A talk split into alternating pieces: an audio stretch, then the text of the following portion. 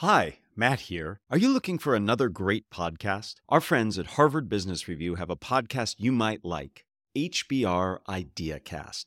Every Tuesday, they bring you the world's best business and leadership experts to help you manage up, manage a business, and manage yourself. I had a fantastic time being a guest on IdeaCast. We had fun discussing specific skills for spontaneous speaking, like making small talk and giving feedback, and how to manage speaking anxiety. I always learn so much from IdeaCast, and I know you will too.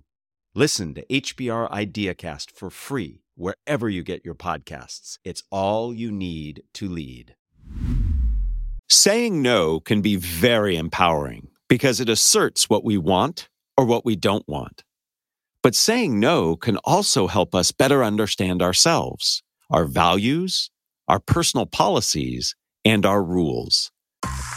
My name's Matt Abrahams, and I teach strategic communication at Stanford Graduate School of Business.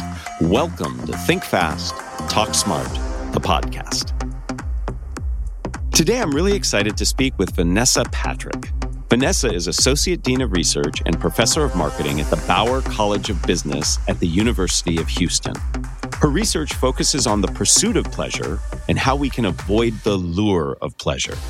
Vanessa recently released a new book entitled The Power of Saying No The New Science of How to Say No That Puts You in Charge of Your Life. Welcome, Vanessa. So excited to have you here and to have our conversation.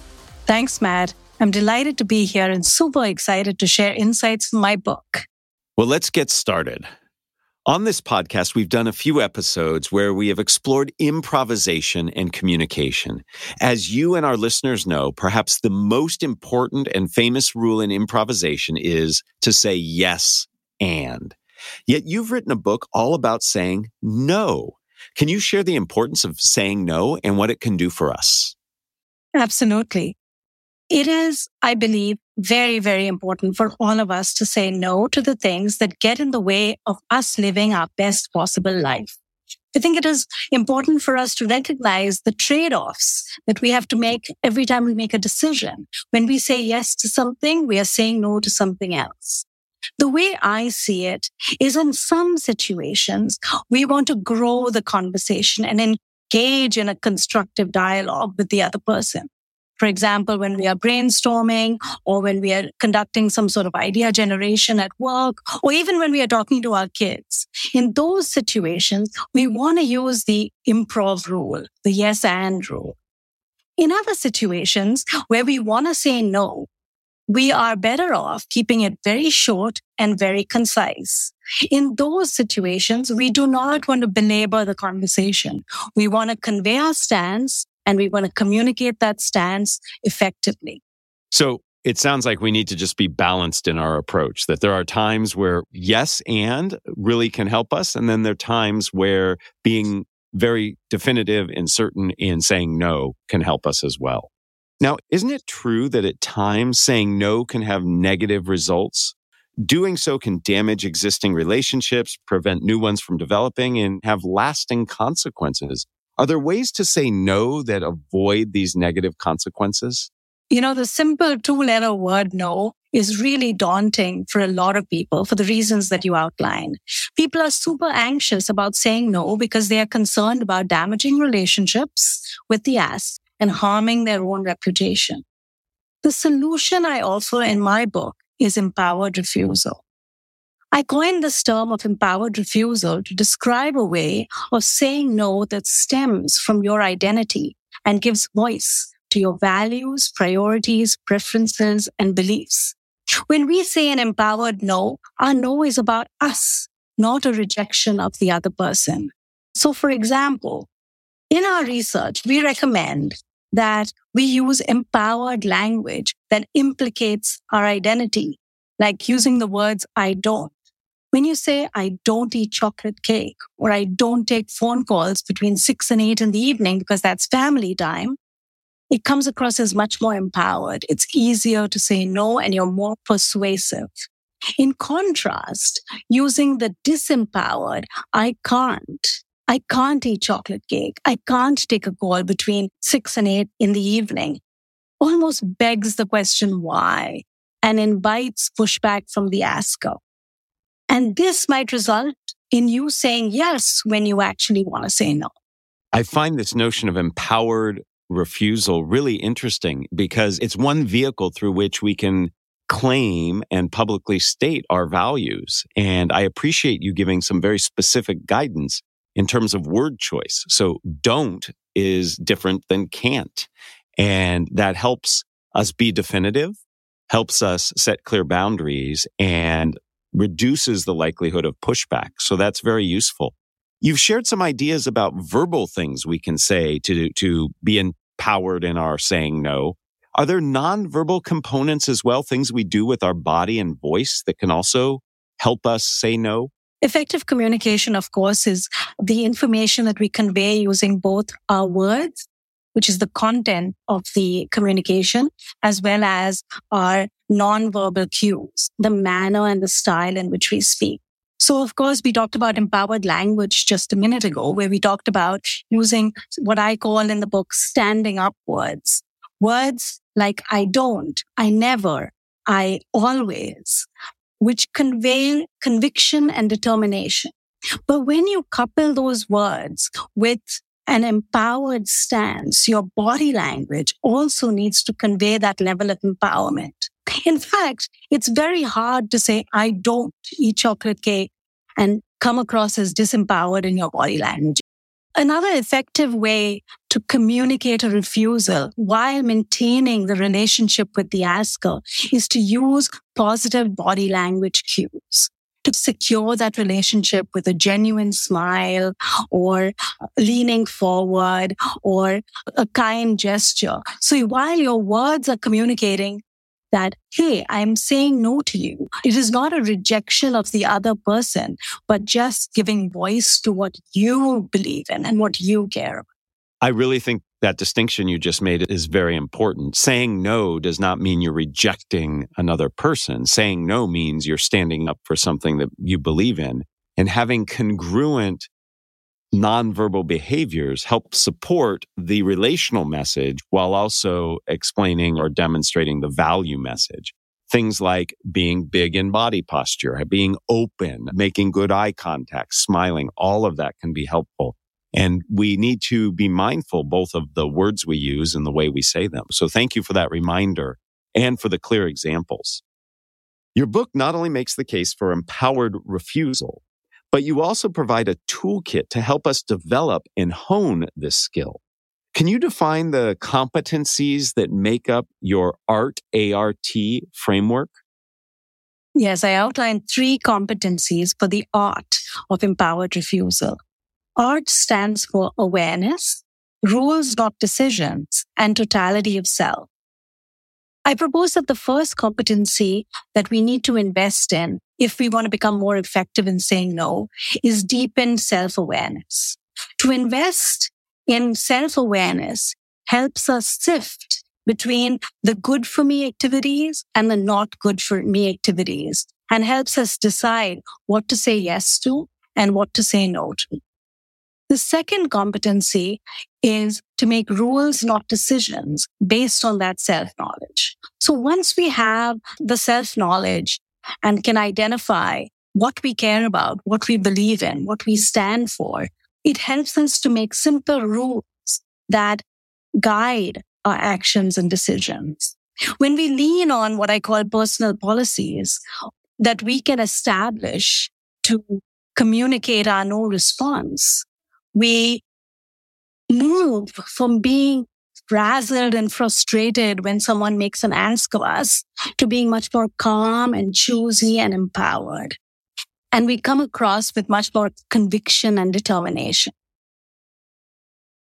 We recently had an episode where we talked about creating your own personal manifesto. And a lot of the key points there were to find your values and what you stand for. And I hear the first step or the first competency that you advocate for is doing something very similar. I'm curious about these personal policies that you talk about because I think it's one thing to understand your values. It's another thing to set up rules and policies that help you live those values. Can you share with me an example, perhaps, of a rule or a policy that you use in your life or you've seen others use? Absolutely. So, uh, personal policies are these simple rules that give voice to your values and priorities and preferences and beliefs. So, for example, a personal policy would be every time I take my first sip of coffee in the morning, I just stop and I'm grateful for the day. It's a small meditative moment that I have just incorporated into my daily life to just be grateful for everything good that's happening. And that's a ritual. So I divide personal policies into different types, but this is a ritual. You could also have decision rules. So I have a firm decision rule that I do not take red eye slides. I do not function very well the next mm. when I take a red eye flight because I don't sleep very well on planes. And so having a personal policy in place which says I don't take red eye flights really helps make the decision about when to take a flight. So these are shortcuts that we can put in place that just ease the way we make our decisions, but also lead us to be happier and enhance well-being in the longer run. I can see how these would help reinforce the ability or make it easier actually to say no when you have these rules in place, you've thought about them, you understand why they exist because they're in alignment with your values. And so when one of these situations comes up where in essence you're being tested or challenged, you say no just because I have that rule. So for example, in working with my children, I have a rule. You don't drive the car after a certain time of day, even if you ask. And so it's helpful to make it easier for you. I appreciate that. And I definitely have spent some time creating my own personal manifesto, thinking about my values. I think I need to take the next step as you've advocated to find those policies and practices that follow from that. So thank you. So, you know, Vanessa, I find this notion of personal policies and rules really fascinating, especially since they come from the values that we've thought through. Do you have any further advice or guidance on these personal policies? So, personal policies are different from boundaries. And it's really important to make that distinction because boundaries are like the barbed wire that we put up to protect ourselves from outside forces invading on our territory. Personal policies are different because what personal policies are, these pretty red ropes, which are actually called stanchions that you see in Trader Joe's or in a movie theater that you set up for yourself that help guide your decisions and actions in the way that you want to go and that are aligned with your values and priorities. And I think that it's very powerful to reframe what we care about and what we want in terms of personal policies instead of boundaries, then we become much less reactive and much more true to our own self. One of the things I'm taking away from that, and the visualization is really powerful. Those nice red ropes that guide people in a certain direction versus, versus the barbed wire fences. And in a boundary sounds sounds defensive, whereas mm-hmm. these policies sound more forward thinking and momentum based. So very helpful. Thank you. So let's imagine that I've mastered the art of saying no. I feel empowered in the refusals that I do. What advice do you have for managing the potential pushback or ostracizing that might result? So when my children want to drive the car after the rule that I have, how do I deal with that pushback? I think the beauty of empowered refusal is that because it is based on your identity, it's easier to withstand that external pressure and stay steadfast and strong. Now, unfortunately, we will come across people who will not take no for an answer. And we have to deal with those pushy askers. And so in the book, I talk about a bunch of strategies that you can deal with pushy askers. One that I think is pretty handy is to use technology as a buffer. So for example, research shows that we are 33 times more likely to say yes to a face to face request.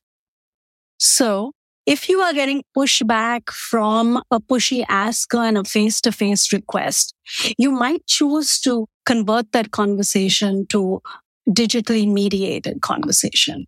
You know, sending no by email is much easier than repeating your no face to face. Sometimes all it takes is an emoji with a thumbs down sign And that communicates no more than words can. And so I think that leaning on technology to help us, you know, reinforce our position and say no can be super interesting and important. I'm shocked by that statistic. I know personally for me, it's definitely hard when the person's standing right across from me, but 33 times is a lot. And I think your idea of putting some distance between you, maybe through technology, et cetera, can really reduce that. I certainly feel more comfortable with a refusal that is virtual than one that is in person. So I appreciate that advice. So I want to get very personal here. Your model helps us say no to others, but does it help say no to ourselves? For example, you've talked about having a no rule to chocolate cake. I struggle with a no rule to chocolate chip cookies or wanting to listen to one more podcast episode. Are there ways that we can help say no to ourselves? Yes, absolutely. In a research study that I published in the Journal of Consumer Research with my co-author, Henrik Hagtvedt, we studied how empowered refusal can be used as an effective way to self-regulate. So in the similar way that I don't works in communicating an effective no to others, it also works as effective self-talk.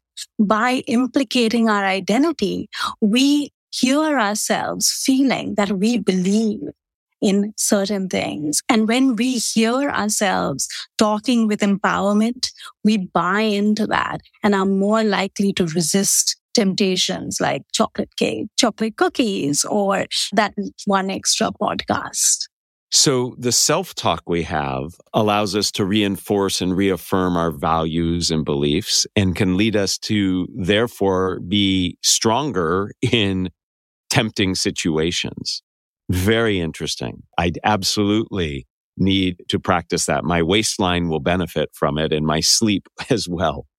Uh, you talked a little bit about your research, so I'd like to change the subject. And a while back, you and a few of your colleagues did some research on how to transition from strategy forming to strategy implementing. And one of the topics that people are really interested on this podcast is, is about strategy. How do we formulate strategy and then how do we execute on strategy? So I'm curious, what did your research suggest and what role does communication play in going from formation to implementing?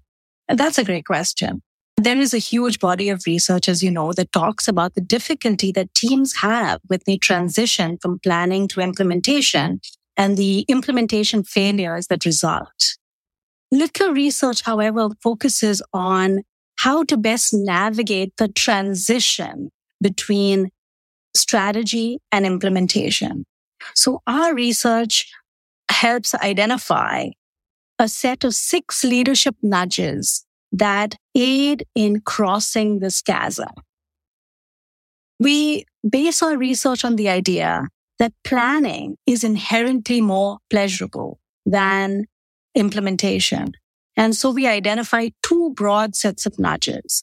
The first set of nudges are nudges that improve our willpower to be able to transition from planning to implementation. And the second are the decrease in the desire to continue planning and create excitement instead on implementation.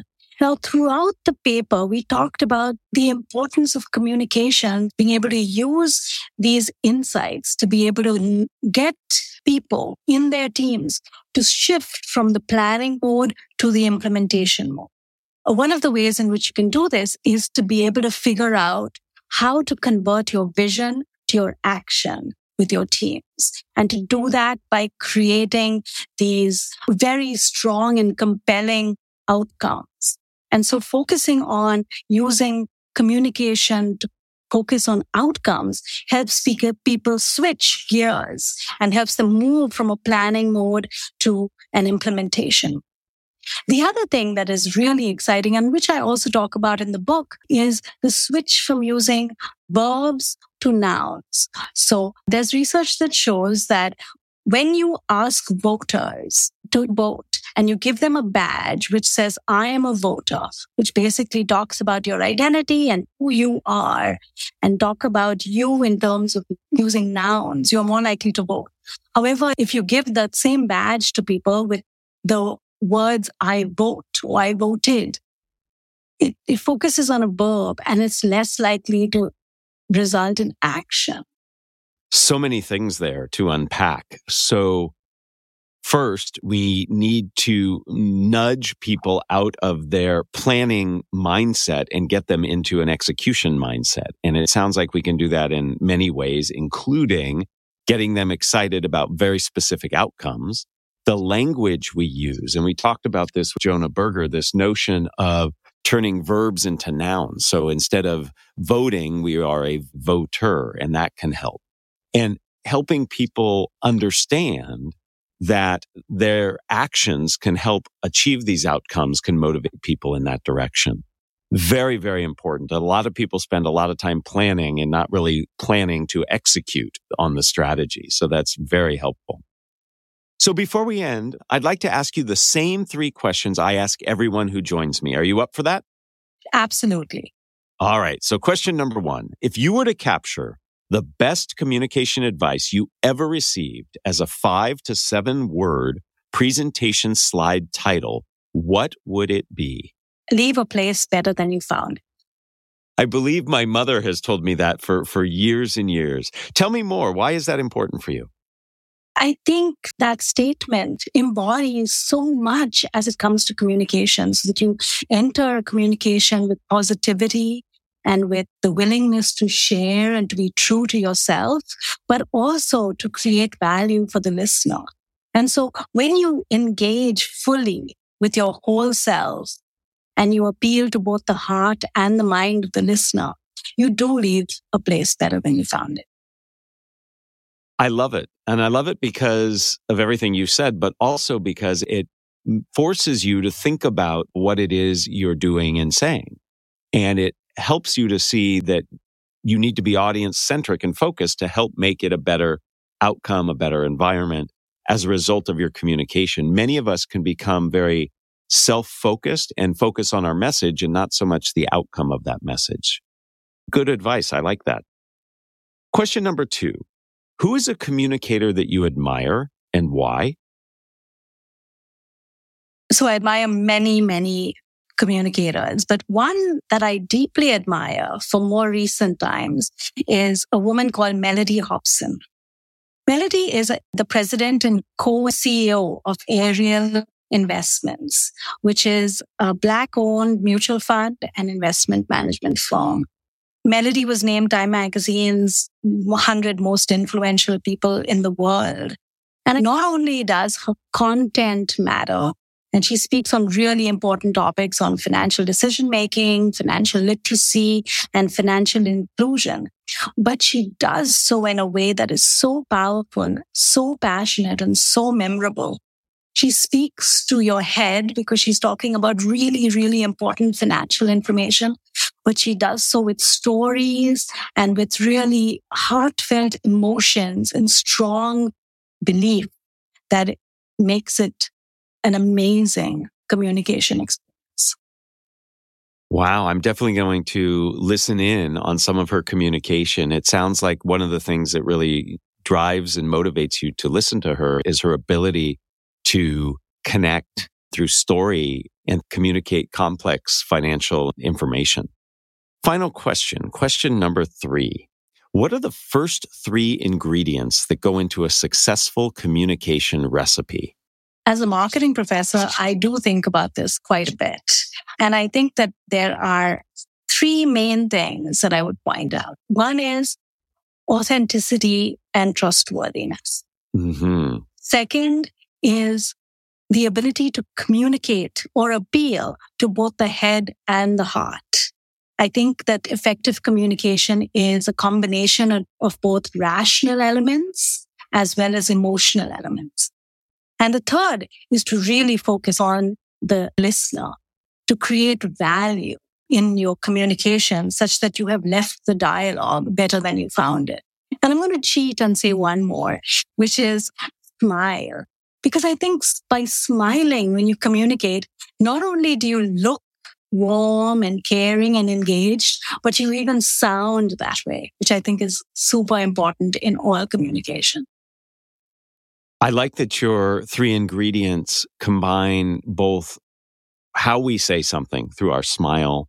It has us thinking about our audience, but it also has us thinking about our content, both the rational and the emotional components to build that authenticity and trust that you speak about. So that those ingredients are going to combine certainly to an effective communication recipe. Vanessa, this has been fantastic. Thank you. I have no regrets about our conversation about saying no. And it really helped me to think through my own personal priorities that I have and personal policies. So I appreciate that.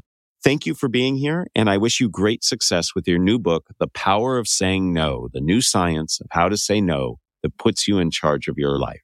Thank you. Thank you, Matt. It was my pleasure. Thanks for joining us for another episode of Think Fast, Talk Smart, the podcast from Stanford Graduate School of Business.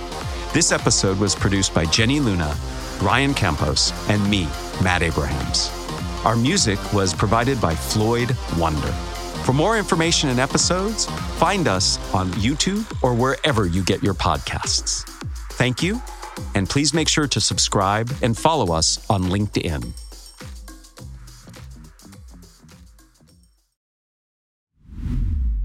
Hi, Jenny here. I'm the executive producer of the show. I know Think Fast, Talk Smart listeners love to learn and hone their communication and leadership skills. Here's a fantastic opportunity for you. Stanford Graduate School of Business offers more than 50 executive education programs, in person and online, designed for leaders of all experience levels and career interests. Unlock your leadership potential and go to grow.stanford.edu slash exec ed to find the program for you.